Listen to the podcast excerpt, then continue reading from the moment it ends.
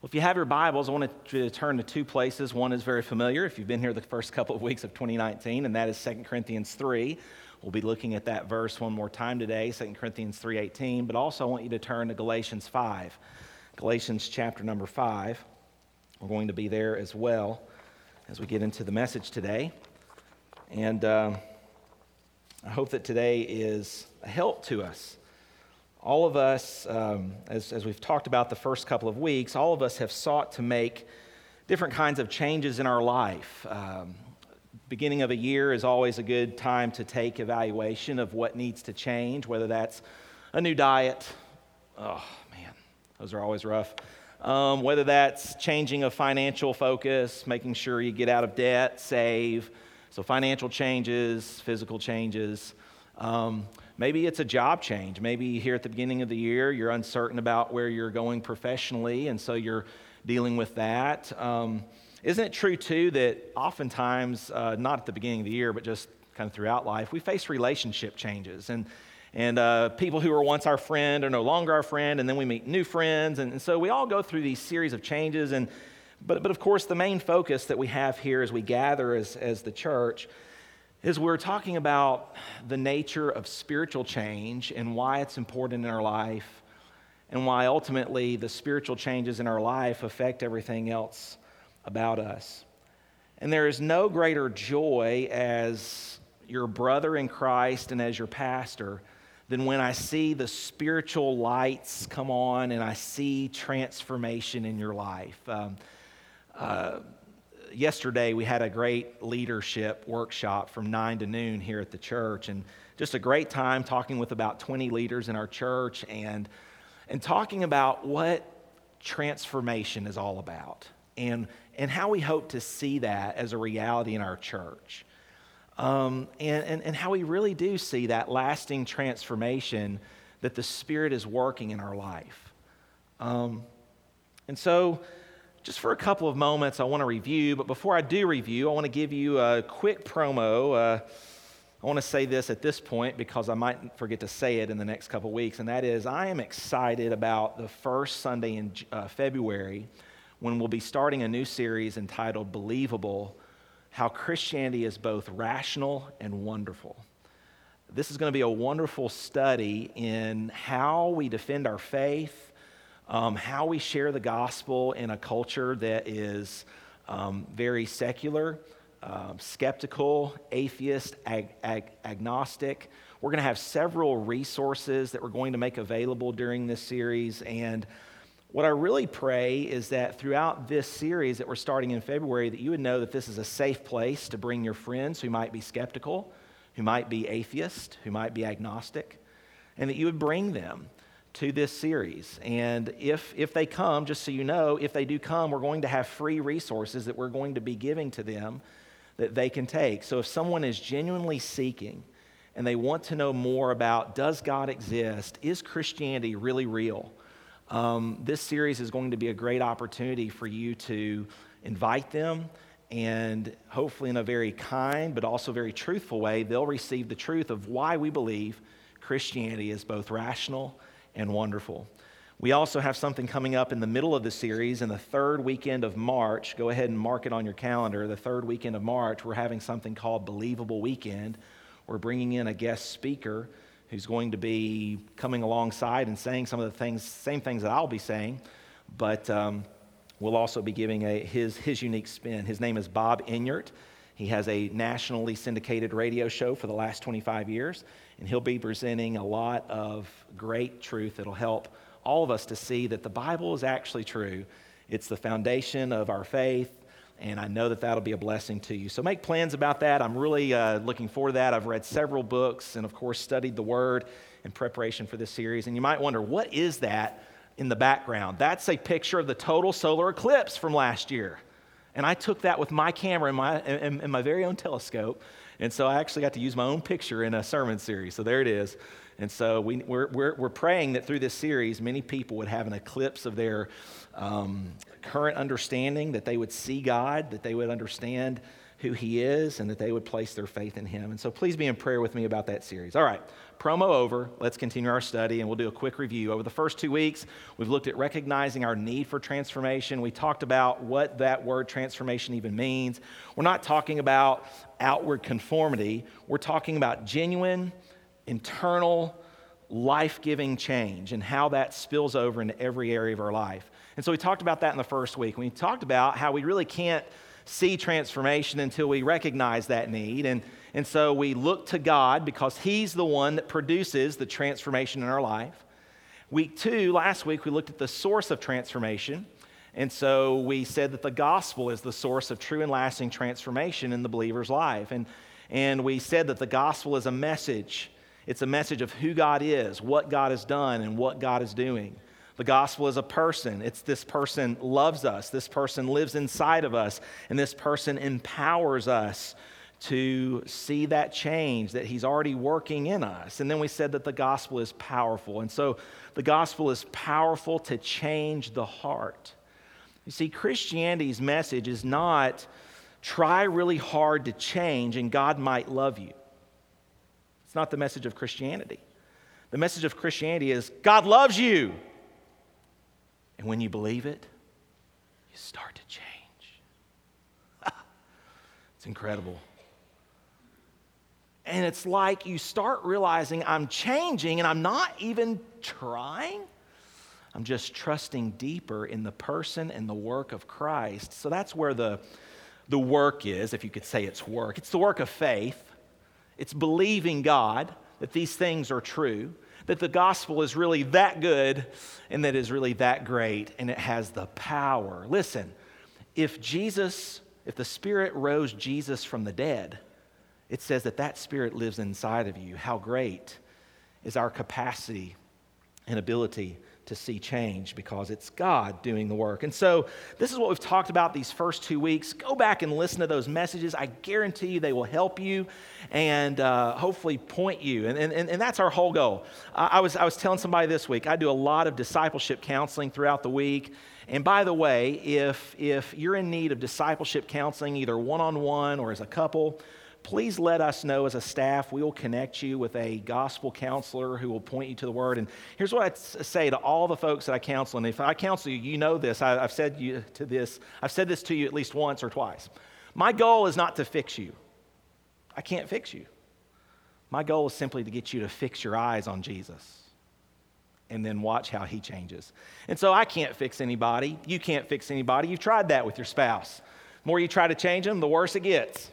And so the goal is is to get your spouse to focus on Jesus and then wow, do you know the greatest marriage counseling in all the world? Get completely stirred up in your affection for Jesus and see how that makes you a better husband or a better wife or a better parent. It's, it's incredible. It changes. And so, anyway, um, so this is what we've looked at these first two weeks. I hope that this will help.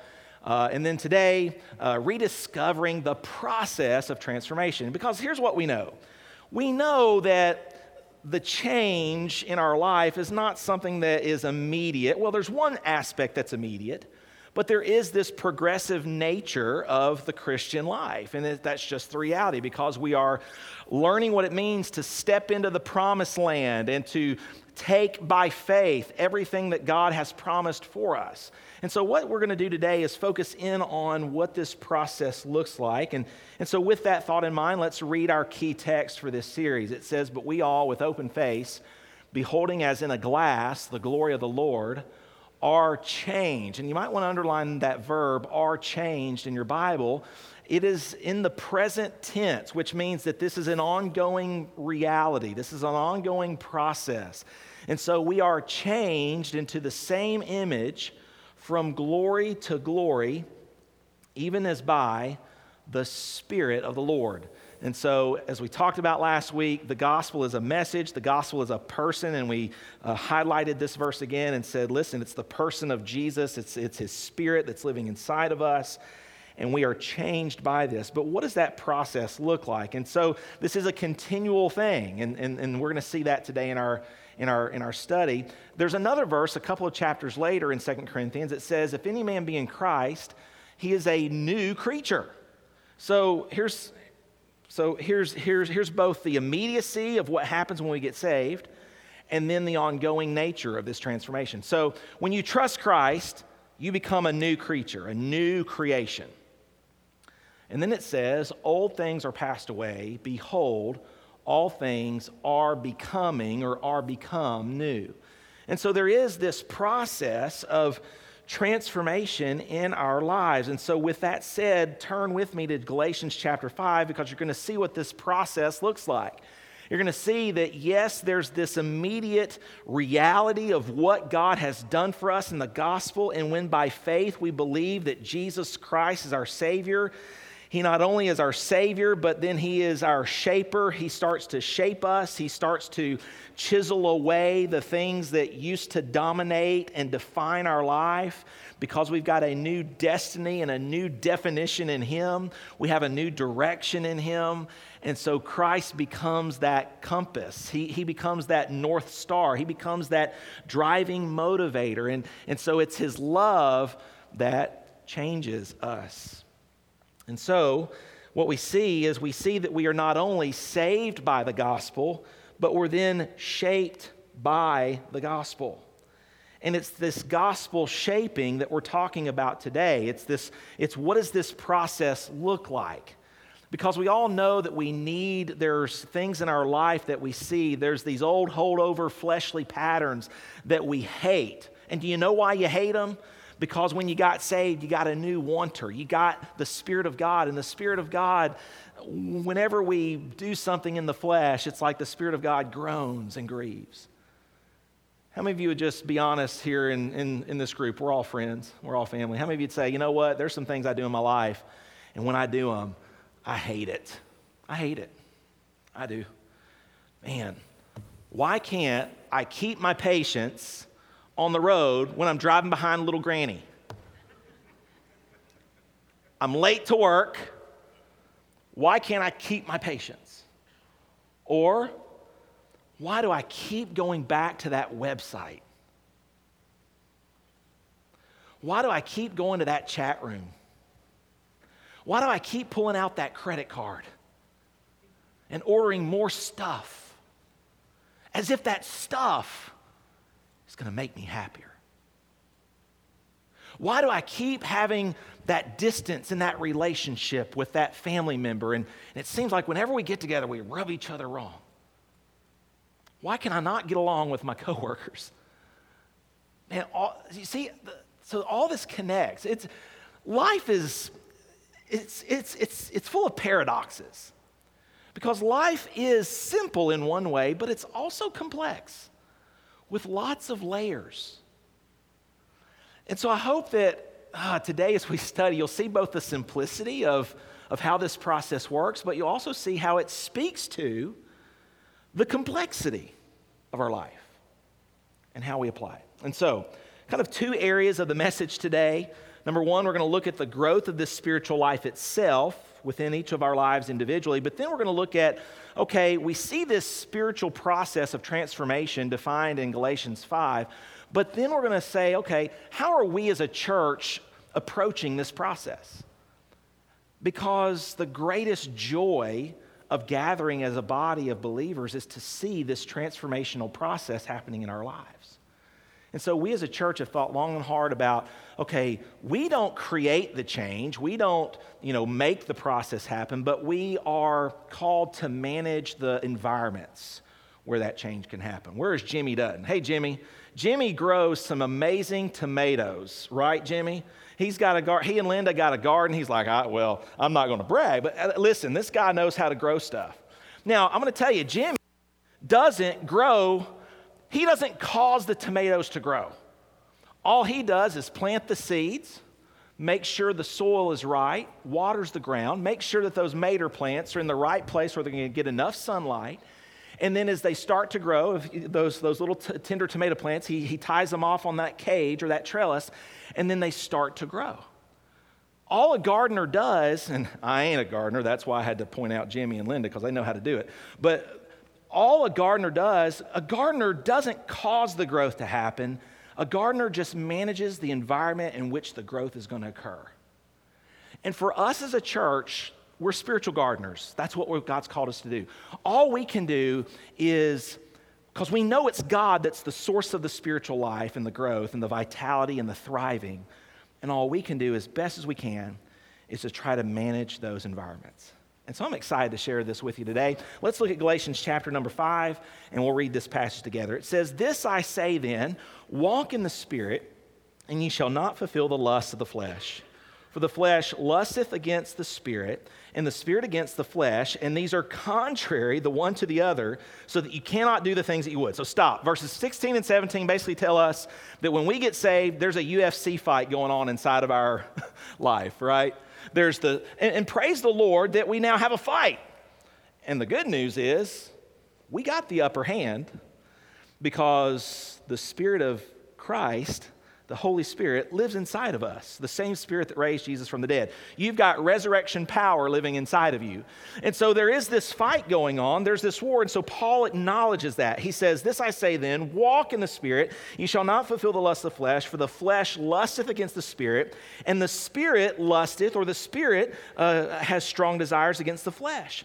And these are contrary the one to the other, so that ye cannot do the things that ye would. And so Paul says, because you're in Christ, there's a part of you that wants to do right, but there's also this part of you that still wants to do wrong. Which is greater? The greater is the Spirit. So we must renew our minds to that. Romans 6 talks a lot about that. You might want to write that chapter down. Go back and study it because that's, oh, it's so, man, I wish I had time to park there, but let's keep reading. But if ye be led of the Spirit, Ye are not under the law. Paul says, You don't need a list of 613 rules to keep your life in, in step and to keep you behaving. If you've got the Spirit, you've got all you need. And you know what? You're going to keep all the laws that are important anyway, especially the moral laws. You know, the dietary and ceremonial stuff, that was all for Israel. But as far as these timeless laws of not killing people, I mean, do you think that if you're full of the Spirit, you're going to kill people? No, and you're certainly not going to hate them in your heart either. Because, see, that's what Jesus was talking about in Matthew 7. He was uh, raising the standard of what the law really was. And so, if you're led of the Spirit, you're not under the law. Now, the works of the flesh are manifest, which are these adultery, fornication, uncleanness, lasciviousness, idolatry, witchcraft, hatred, variance, emulations, wrath, strife I think they should put their strife, comma, social media, strife, seditions, heresies, envyings, murders, drunkenness, revelings, and such like, of the which I tell you before, as I have told you in time past, that they which do these things shall not inherit the kingdom of God. And so we see that list and we can all identify with that list because whether we've done some of those things in action or in attitude of the heart, we all know that list well. But look at verse 22. But the fruit of the Spirit is love, joy, peace, long suffering, gentleness, goodness, faith, meekness, temperance, self control, temperance. Against such there is no law. Back to that illustration of the, growing the tomato plants. Tomato plants don't need 10, 12, 613 laws to make them grow. If you put a tomato plant in the right soil, with the right water, with the right amount of sun, they just grow. If you manage those environments. When we realize what the fruit of the Spirit is, when we realize what walking in the Spirit is, when we see what Paul is comparing and contrasting here, we see four truths about spiritual growth, kind of the process of growth. And so, in your notes, write these four down. This is kind of the main area where you're going to write some things down this morning. And I think that these four truths about the process of change, spiritual change in our life, will both help us, encourage us, give us understanding to what this process looks like and how we can see this take shape in our life. And so, if we want to understand the nature of true change in this process, we have to understand it if we're going to experience it. Many things implied about the nature of spiritual change are found within this phrase. Look at it up on the screen the fruit of the Spirit. The fruit of the Spirit. Isn't it interesting the picture that Paul gives of spiritual growth and spiritual transformation. He refers to agriculture. And he does that because we all, on some level, understand an agricultural illustration. And so as we go, we'll see this. So, what are the things, what are the truths that we need to see about change here? What does this process of, in, of transformation, spiritual transformation, look like for an individual Christian life? Number one, we see that this change or this transformation is gradual. Write that down gradual. Gradual. Why does Paul use the word fruit here rather than another metaphor? He purposefully is using a metaphor of botanical growth, not mechanical growth. Botanical growth, not, me- not mechanical growth. If you remember, way back in the first message we talked about, we talked about the difference between conformity and transformation. And we said, what kind of growth are we going after? Are we going after a machine shop kind of growth where you're just stamping out metal? You know, that, that would be an example of mechanical growth. Or are we going for botanical growth, organic growth, a greenhouse? See, what we see here in this phrase, the fruit of the Spirit, is we see, number one, that this spiritual fruit is a gradual process. Christian change is as gradual as the growth of fruit.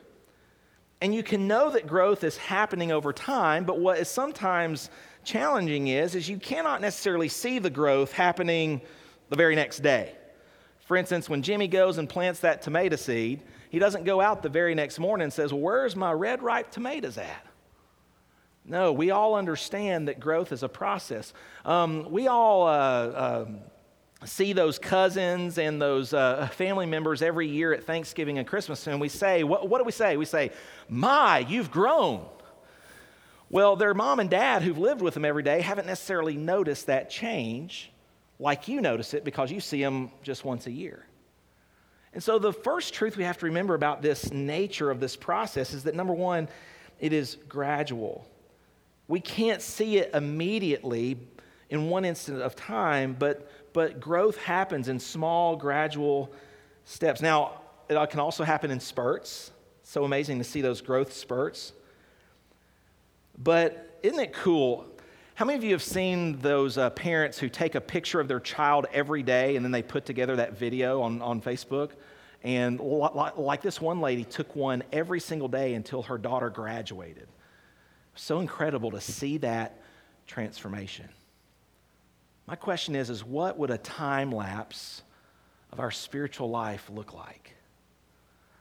I think it would be this ever increasing glory. I hope we can say that, that there would be this gradual blossoming of our spiritual life as we grow.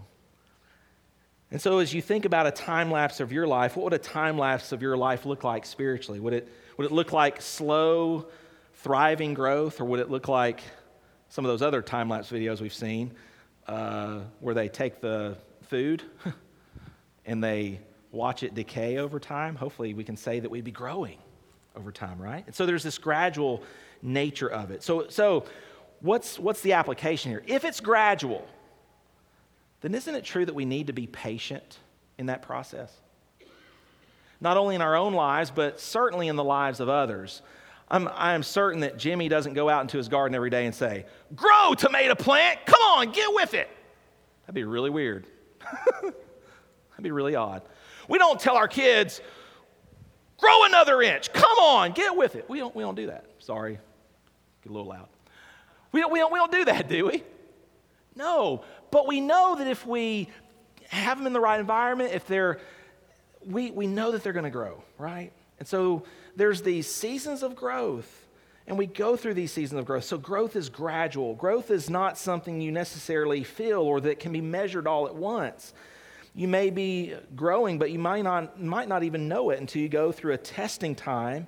And then you're able to look back and say, oh, wow, I just went through that time of testing completely different than what I would have gone through, you know, five years ago. So, number one, we see that growth is gradual. In this phrase, the fruit of the Spirit, we see number one about this process of change that growth is gradual. Number two, we see that this growth or this change is internal. This transformation is, is internal. So, write that down. What is the fruit of the Spirit? Well, Paul lists it here, and notice what it's not. It's not a listing of our talents or our actions on the outside, but it's internal realities. What is fruit? Fruit is the nature of something, of what it is on the inside, and it's sweet and life giving to the taste and to the nourishment. And so, number two, this, this process is both gradual, but number two, this process is internal. And so it's not the externals of singing, intelligence, IQ, charisma, gifts, or talents, but it's internal and, and it's not mechanical, but it's organic growth. Um, if you keep throwing bricks into a pile, that pile will continue to grow, but it's not organic growth. That's mechanical growth, as we've just said. This pile is growing, yes, but it's only growing in quantity it's not growing in quality and complexity. And, and, so I think sometimes in the Christian life, the focus gets so much on the externals that we forget that without the internal motivation, the externals don't matter. I've, I've said it like this in recent weeks without the heart to, the how to doesn't matter. But how much of Christianity is focused on the how to? I mean, when you walk into a Christian bookstore, and I, and I have nothing against Christian bookstores, by the way, I love them. But do you know what most of the books on the shelf are about in Christian bookstores? Here's the next flashy how to. And they've sold a million copies. And if you follow these how to's, it's going to help you. Do you see the I mean, where's the books that get me focused on the heart and stirring my affections for Jesus. Because if I really see his love for me, you know, we love him because he first loved us. So if I really see his love for me, then that love is going to compel me to want to change. And yeah, then, then give me some how to's, but the how to's aren't the main thing. See, the change is internal. There's this inward motivation, and we talked about this yesterday in our workshop. There's this inward motivation. And so, how do we, as a ministry, see this kind of change where it starts on the inside. And, and we know that the nature of that seed, what's going to come out of that seed, is going to be what was in that. And, and, and so when Jimmy plants a tomato, he's not expecting to get apples. He knows what he's going to get. And you know what? When you have the seed of the gospel, the seed of the Spirit planted in your life, it's going to grow, it's going to blossom. And so the question is, is how do we encourage that growth? We encourage it by our belief. We encourage it by understanding what God has planted inside of us. There's this internal reality. Many of us are familiar with church history. We know the names Martin Luther and John Wesley. They were both very religious at first. They were both very focused on outward mechanical acts of their religion. They had mechanical growth. John Wesley and Martin Luther, if you study their lives before they came to know Christ, they were very active in doing good things. They wrote commentaries on the Bible. They fed the poor. They shared their faith. They were growing their record and their resume of outward righteousness and moral living. But they weren't growing themselves internally. They weren't growing there wasn't genuine growth. How do I know that? And, and how do we see this in Christianity? How many of we know of very moral people who are still harsh, rude, uncaring, lacking compassion? I mean, look, look at the fruit. The fruit is love. Man, you could stop right there and preach for several weeks. How many of us know of people who are very outwardly religious, but they are at odds with their brothers and sisters in Christ? Love doesn't characterize their demeanor when you see them. How about the second one, joy? How many, of you raise, how many of you would raise your hand and say, probably one of the biggest problems in Christianity is a world that sees joyless Christianity? One of the worst things that works against our witness is people who look miserable. We get more excited over a, over a football team winning a championship than we do over the fact that we have been born again. We are on our way to heaven. We win. Oh, my soul, folks, do we see this? And so there's these internal realities that just, oh, they start to bubble over. And then what happens? Here's what's cool. You know what kind of fruit a tree is growing when you shake the tree and the fruit falls off. So this week, when our tree gets shaken, when we get that difficult situation on the job site with the employer who's being a jerk, or we get that difficult situation in our home life when our spouse comes home and they're totally focused on themselves again on Thursday or Friday night. They never spend time with us except when they want something or need something. Then, how do we, when our lives get shaken, what fruit falls off? See, that's kind of the test of whether we've been. You see, Satan's completely happy with us with fake fruit. How many of you have ever been snookered into buying one of those Chinese knockoffs? Raise your hand. Anybody ever bought a Chinese knockoff, maybe a Coach purse? Back in the day, for me, it was the Oakley sunglasses. How many of you remember those fake knockoff Oakley sunglasses? I'm like, man, I'm getting a good deal. 15 bucks for a pair of Oakleys. Found out they were fake. Anyway, we all know about the knockoffs. And Satan is completely okay. Hey, he appears as an angel of light. He is okay for you to think that you're a fruitful, you know, uh, growing Christian. You've got all, look at all these things you're doing. But when your life gets shaken, it tells us what the fruit, the nature of the fruit really is love, joy, peace. And see, some of us can say, oh, well, I've got peace. I'm peaceful, Pastor. I'm peaceful. But do we realize that that peace could be a false peace because if peace is not connected, and we're about to talk about this third, third, third truth, and that is this this change is symmetrical. What does that mean? See, peace isn't true spiritual peace unless it's also connected to all these other fruit. Because notice it says, but the fruit of the Spirit. That word fruit is singular, it's not plural. So notice the language here. Paul actually makes a grammatical purposeful error. How many of you are English English uh, peeps? Right, right. We have our English peeps. If you were to read this in the, in, in the original language, you would see that what Paul does is he purposefully makes a grammatical error here to highlight something. So he says, the fruit of the Spirit is, not are, is. What is he saying? He's taking the subject, which is singular, fruit, but the predicate is plural. Why? Paul is trying to show something incredibly important about the process of real Christian change and real fruit. What he's saying is, is this fruit is one. It's one. So it's not like your tree has love, joy, peace, long suffering, gentleness, all these different fruit. No, it's one fruit. And the reality is, is when you're walking in the Spirit, all of these singular fruit, this fruit, is going to be evidenced in your life. And so look at the list love, joy, peace, long suffering, gentleness, goodness, faith, meekness, temperance. Look at that list. For instance, temperance. That means self control. Do we realize that sometimes our self control can be motivated not based on the need of what it does for God, but what it does for us. Do, do, do you realize that a lot of self control is, is, is, is basically just motivated by pride? Um, the illustration that I grew up hearing was boys don't cry, they get control of their emotions because they're not girls. How many of you are ever told that?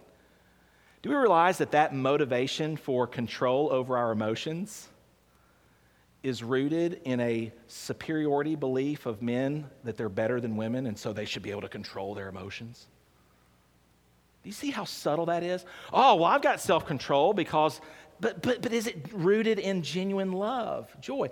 I've met, as I've told you, I've met so many people who are, who are so right outwardly, but they're joyless, they're hateful, they're spiteful. I've met people who are peaceful, but they're peaceful because they're apathetic, they just don't care.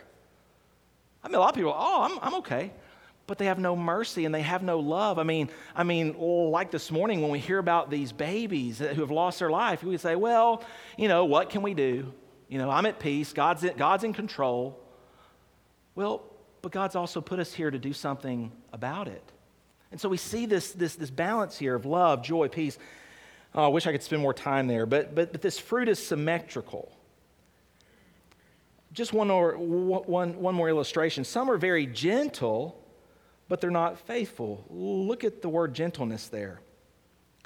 What do I mean by that? Well, when you take gentleness and faith together, what is faith? It's, it's, it's loyalty, it's courage. But do we realize that some of us, especially in the South, we're just temperamental sweethearts? We're just naturally gentle to everybody we see.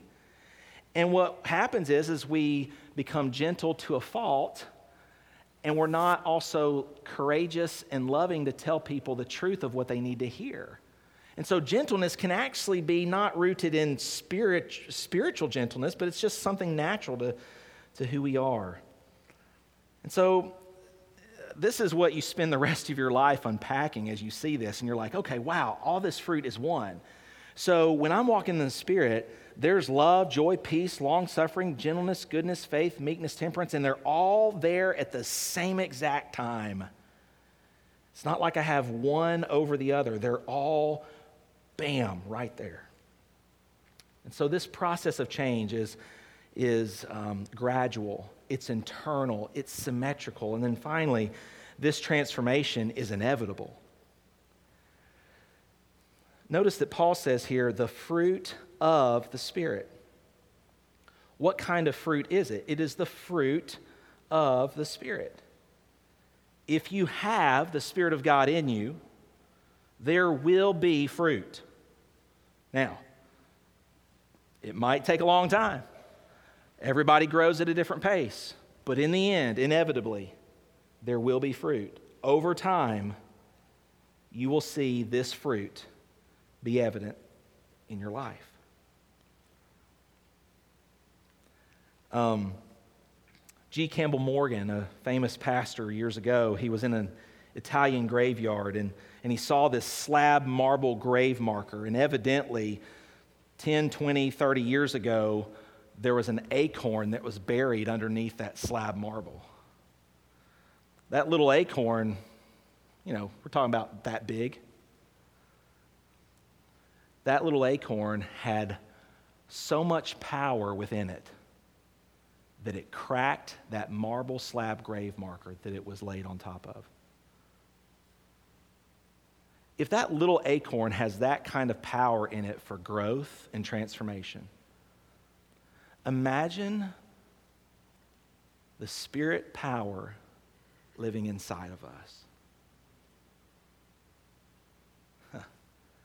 And what's so cool about that little acorn is that little acorn goes from a little acorn seed to a little sapling to a more mature tree. And then one day, that's a big old oak tree and it's dropping more acorns. At no point in the growth of that little acorn seed did it become more oaky. It was already an oak tree inside of that little acorn.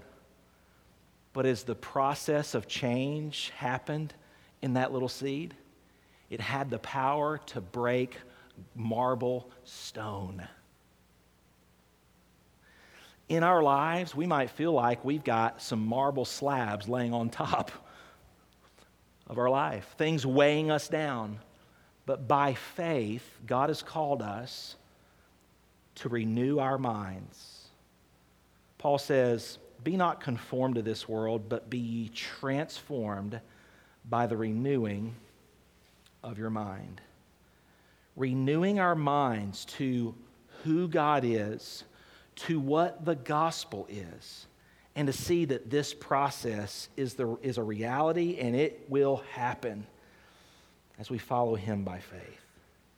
And so 2 Corinthians 3:18 says as we go back there 2 Corinthians 3:18 but we all with open face beholding as in a glass the glory of the Lord are changed to the same image from glory to glory.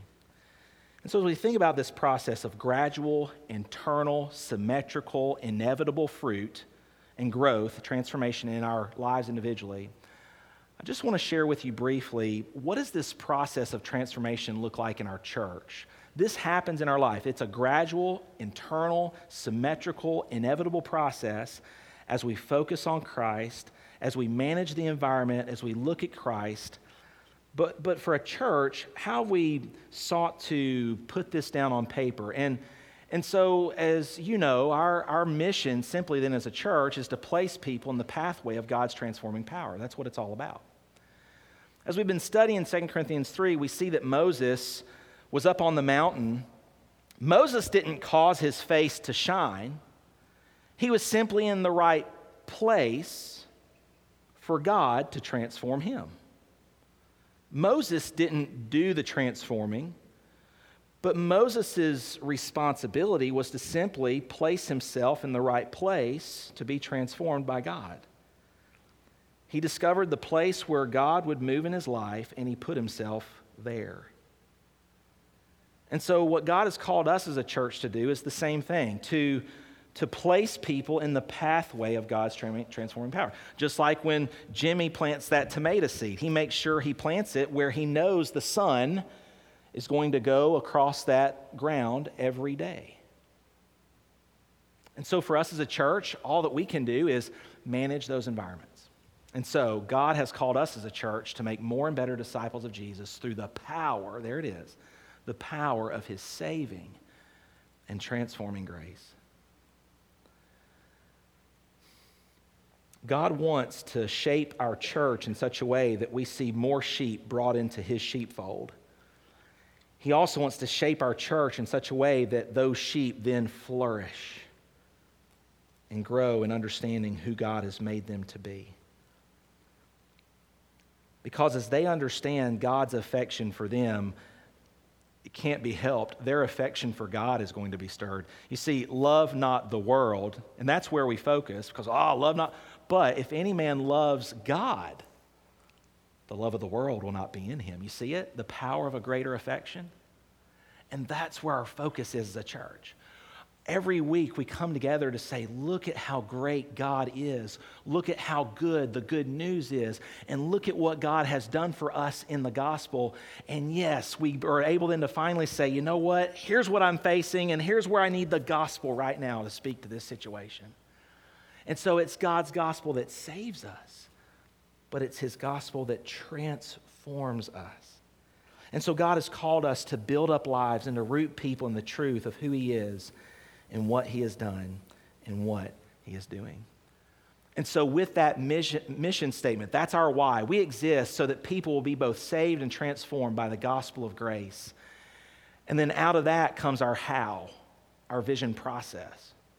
And how we hope to do that is it starts with you receiving God's grace in, your, in trusting Him as your Savior. But then, honestly, we never stop needing to receive every day. Just as that tomato seed in the ground needs to receive daily that light from the sun, we, we come every week to receive the grace that we need for in that moment and in that hour to be reminded of His grace that we have received and how His grace has transformed us at the core of our being. And so we receive this grace and then we grow deeper in understanding that grace and how it applies to our life. And this is where, and so, and so we come together on a Sunday morning to receive.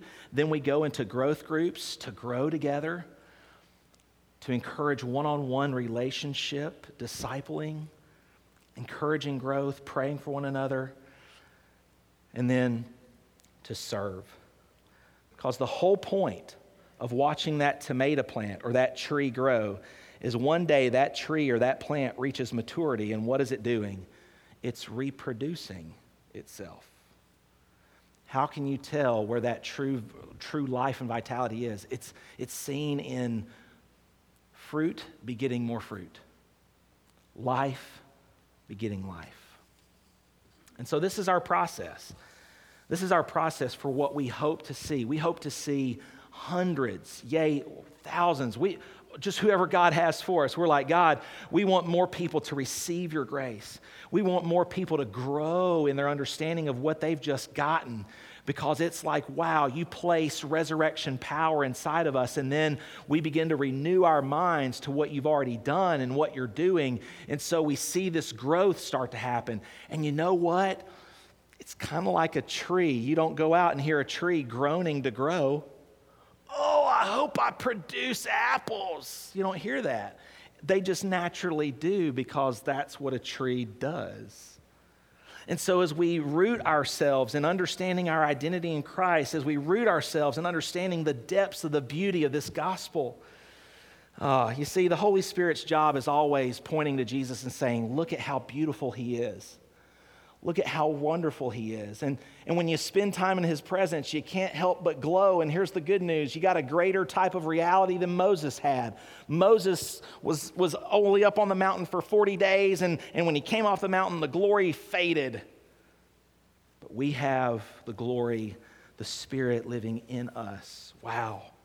And so this motivates us to serve, to get involved, to make a difference where we can for God's glory. And so, churches that are seeing transform- transformational growth have chosen to set their focus here. They have discovered and majored on a ministry process that puts people in the place for God to transform them. This ministry process is not where the power lies, only the power lies with God and in the transforming power of His gospel. However, God has designed spiritual growth to be this process, and it is to, to occur with ever increasing glory. And so, I'm excited.